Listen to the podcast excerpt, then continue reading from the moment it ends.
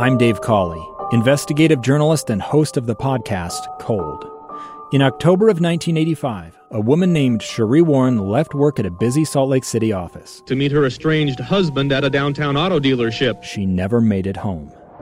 Sheree's car surfaced weeks later in Las Vegas. In the parking lot of a hotel casino. No one knows how it got there. Strange. It was strange. Both Sheree's estranged husband and her boyfriend raised suspicion for investigators. I kind of thought that he might have done something. But no arrests were ever made. In Cold Season 3, we dig into double lives, make new connections in the case, and examine the difficulty raised by reasonable doubt. We want answers just as much as anyone else. They have creeps like that now, too, so nothing's changed. That's the new Cold Season 3 The Search for Sheree, now available anywhere you get your podcasts.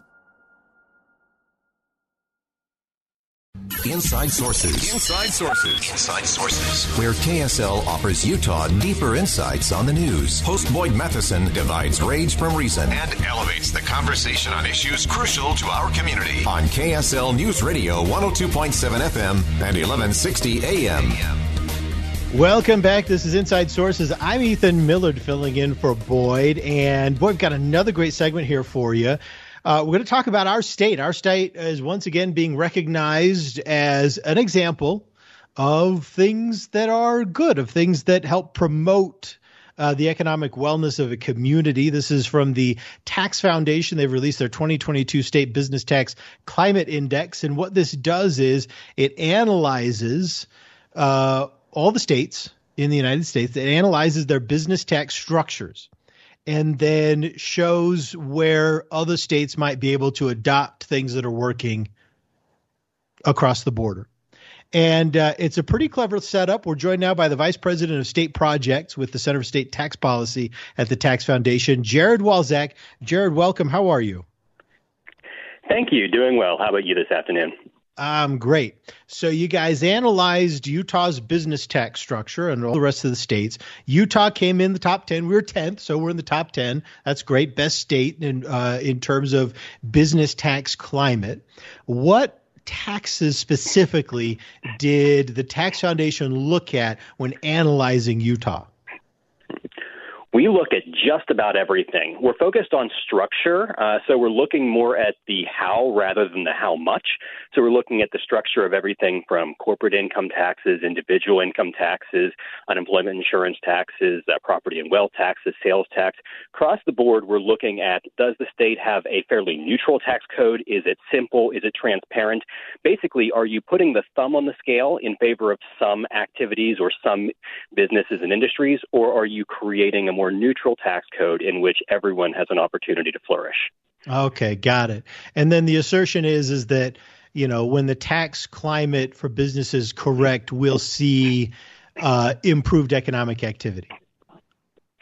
Yes, and there have actually been studies looking at our index and other similar measures and finding a pretty strong correlation there. Uh, obviously, a lot of things go into location decision making, a lot of things go into economic growth. It's obviously not just taxes, but that's something within the control of every state legislature to get their tax code right to allow the state to flourish. Okay, I got you. Well, and and that kind of opens the door to my to my uh, when I look at the other states that round out the top 10 list, Wyoming, is number one. South Dakota, Alaska, Florida, Montana, New Hampshire, Nevada, Tennessee, Indiana, and Utah. Now, we are all immensely proud of our state here in Utah. Uh, you'll find no bigger cheerleaders than its own residents. Um, but with the exception of Florida, the top 10 uh, with the biz, uh, top 10 states with the best business tax climate, these are not real economic powerhouses. I mean, it's, it's kind of a list of second yeah. and third tier states.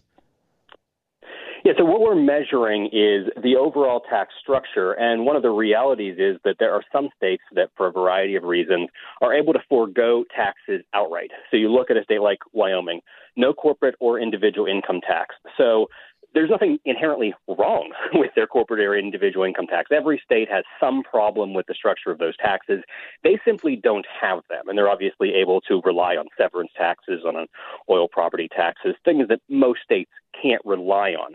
So good code, but that's not going to necessarily make them an economic powerhouse.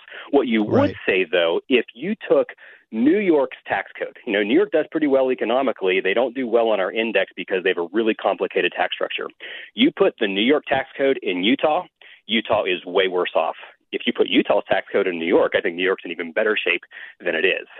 Okay. All right. So there are some things there's some things impacting you know our economic circumstances that are a little bit beyond taxes. Because we take I mean the taxes are every year uh, among the uh, that might be our our biggest debate every year right is the taxes. And we're very focused on crafting taxes and tr- crafting our tax structure in a way that will be beneficial to the uh, to the um, to our economy and to businesses should we expect to see some kind of economic pop from this? I mean, we're doing great economically, but we're still kind of lagging down here. We're still with Nevada and Tennessee and Indiana and Montana and some of these other states. What do you think Utah needs to do to kind of throw some gas on this fire? Well, firstly, uh, you never want to rest on your laurels, but I think that Utah has been throwing gas on this fire for a long time. Uh, go back to the 2007 tax reforms under then Governor Huntsman. Uh, look at all of the you know progress that's been made over the years. Utah is a very pro-growth state, a very fast-growing state economically and population-wise, and I think that's uh, significantly down to the economic freedoms the state has the tax code, the regulatory environment, just a general pro growth environment. And, you know, on our index, you're not going to catch up with Wyoming because you will have some taxes that they can get away with not having given their, you know, their current environment. But I look at states like Indiana and North Carolina, which uh, actually flank you, ninth and 11th, also states with all three major taxes but they have very neutral tax structures. They're not picking winners and losers. The legislature is not trying to decide where the growth should come. And I think Utah fits in that category. You look at other states that maybe have been able to forego a major tax, like Tennessee or Florida, you know, states that have had this opportunity, but still, you know, much more typical economies. These are your competitors. And I look at Utah as a state that's led in many ways, and it's showing. Mm-hmm. Yeah. Well, I mean, it has been gratifying to see some of the growth. We we've got a, a pretty nice standard of living right now. We're we're struggling with with a few things. Inflation in the real estate market has been a big big problem here because families are struggling to afford homes, uh, and we've seen big increases in rent. We've seen big increases in those expenses that are hitting kind of the basic lifestyle. And uh, any state, I think, would start to be tempted to adjust its tax structure to make life a little easier for its uh, families because we've seen here in Utah that the economic growth has not hit everyone the same way, right? That there are still pockets of of major major concern. Is that where states start to go astray? Is when we start to try and modify the tax structure to create opportunities where there are none, or to pick up the slack where we're missing income or other resources? That's often the case. The, the tax code has really one central purpose, and that's to raise the necessary revenue to fund government, and ideally to do it in a way that creates as few economic distortions as possible. Now, what the state does with that revenue is often going to be in response to economic needs. But this needs to be considered separately from tax policy or at least separated as much as possible. Obviously, we have some welfare like programs that flow through the tax code. Uh, at the federal level, for instance, you've got the earned income tax credit, we have child tax credits, things like that. But we need to think of these not as tax policy, and we ideally need to try to separate them as much from tax policy as possible. We want to be efficient within the tax code and then use the revenue we generate from it to address the real needs that exist in communities across the country. Uh, but you need that engine of growth, and tax structure is really important to that. Yeah. Okay. All right. Jared Walczak is uh, with the Tax Foundation. Jared, thanks so much for joining us. We appreciate it.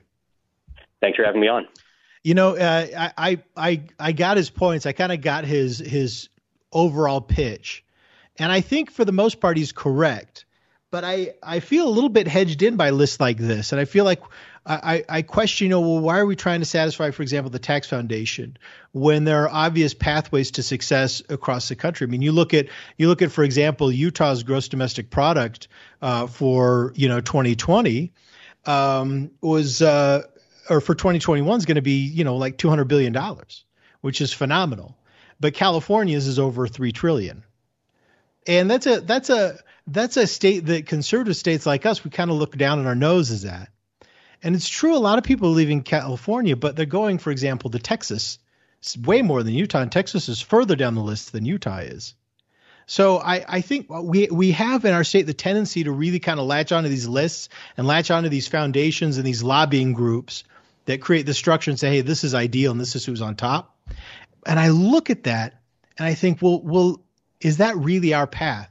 Because look at the other states that are doing so well according to this structure. Okay. Wyoming, South Dakota, Alaska, Florida, Montana, New Hampshire, Nevada, Tennessee, Indiana, and Utah. I mean, this is second and third tier states here. I don't know. I just have that question. All right, we got to grab a quick break. When we come back, we're going to analyze a uh, Utah's redistricting efforts and around the and around the country. By how much more would President Trump have won Utah uh, had had the uh, these congressional districts been in place? We'll be right back.